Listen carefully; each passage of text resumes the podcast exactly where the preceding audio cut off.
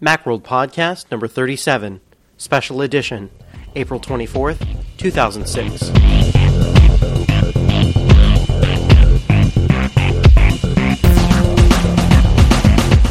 Hey everyone, and welcome back to the Macworld Podcast. Once again, I'm your host, Cyrus Farivar. We've got big news for you today. Apple just announced the release of the all new 17 inch MacBook Pro, uh, of course, with the new Intel dual core chip inside. Apple announced this at the National Association of Broadcasters conference happening this week in Las Vegas, Nevada. And we've got our own Macworld news editor, Jim Dalrymple, on the scene uh, to tell us about what he saw. He had a quick briefing with Apple this morning, being the NAB. These are, of course, broadcast professionals, people who are de- dealing with high end video and audio, other types of creative professionals uh, who are most interested in these new high end pieces of hardware. So, uh, without any further ado, we're going to uh, just check in with Jim and hear what he has to say about the new 17-inch MacBook Pro. Uh, Jim Dalrymple, uh, thanks for taking time out of your busy schedule down at the floor at NAB. How you doing? Ah, I'm doing pretty good. It's been a busy day so far. So the big news, obviously, of the day is that Apple has released the new 17-inch MacBook Pro. Um, have you gotten a chance to get your hands on one yet? You know, I uh, I got to uh, to meet with Apple first thing this morning, and uh, I did play around with it a little bit, but uh, not as much as I will this afternoon. So, what are your initial impressions? Oh, it's, it's beautiful, and I think the the thing that uh, uh, the people are really going to see, and it's the same with the the 15 inch model, is that the speed is, is very fast, and in fact, Apple is doing all of its uh, booth demonstrations using the 17-inch MacBook Pro instead of using Power Mac G5. So it really has that much horsepower behind it. Well, when I talked to them about that, uh, they they are not concerned at all that the uh, that the MacBook is going going to uh, you know stall on them or anything during the presentation. So uh, they're pretty confident in the, in the power. Now, what about some of the concerns? Uh, obviously, in the in the creative community, there's a lot of you know people who are using things like Final Cut Pro, Photoshop, uh, you know, some M audio programs like Pro Tools or things like that.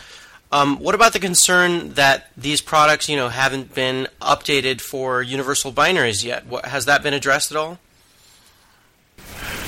Well, if you look at some of the uh, the third party apps, everybody has said uh, that they will, in fact, have um, Intel native apps.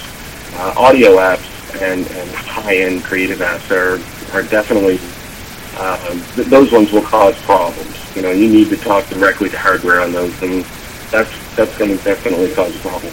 But if you're using um, Final Cut Studio that is Intel native, then you're not going to have a problem. All right. Um, now, one of the other surprising things uh, in this new 17-inch MacBook Pro was the return of FireWire 800. Um, did Apple say anything about why they chose to put that on the on the higher end MacBooks and leave it out on the lower end ones? Well, I, I did ask them that, and uh, they said that with the with the size of the 17 inch, uh, that they were able to, to utilize some other technologies. Now, Exactly what that means, I don't know. But they were able to, to use uh, FireWire 800 and also the uh, uh, the dual layer disk. So I guess that's probably going to be a, a, boon for people doing high end video editing, having that extra uh, data transfer capacity and also the dual layer burning. Most definitely. I mean, this is this is definitely the show to release a high end MacBook.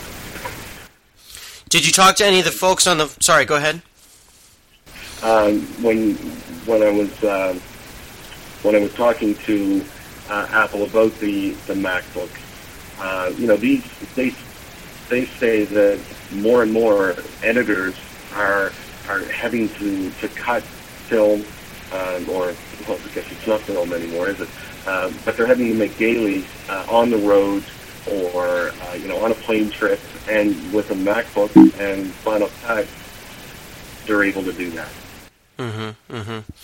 Um, any other hidden differences that that uh, were not the same as some of the earlier editions of the the MacBook? Any hidden things that, that maybe you know the on a quick glance most people might not notice?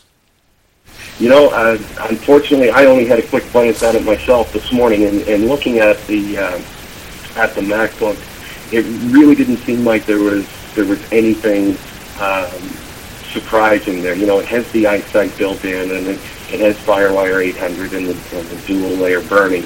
Uh, but there's nothing that I could pick out that you know they, they hadn't said something about it. What about the, the screen brightness? I was looking at the website earlier today, and it seemed like that was something that they were very much touting. Uh, did they did they talk at all about that?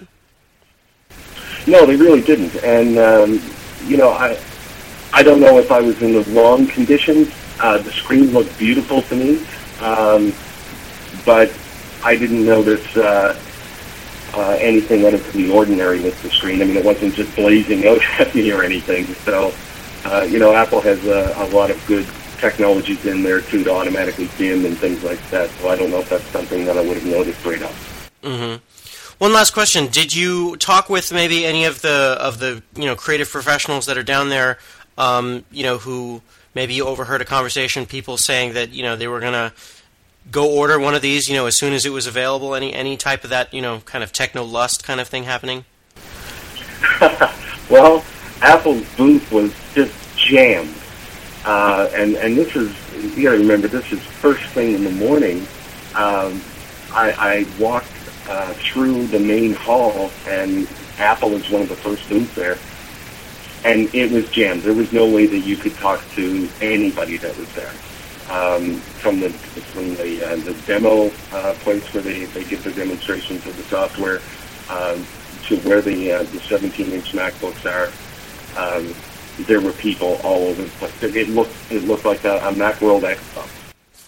Great. Well, it sounds like there's a lot of excitement, and, and as I'm sure you know, uh, back here in the Macworld offices, we're eager to get one on our hands so we can test it out. I'm sure you are as well. I am as well. Yes, definitely.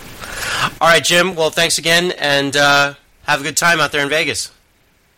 Thanks, Riz. Okay, we'll talk to you again soon.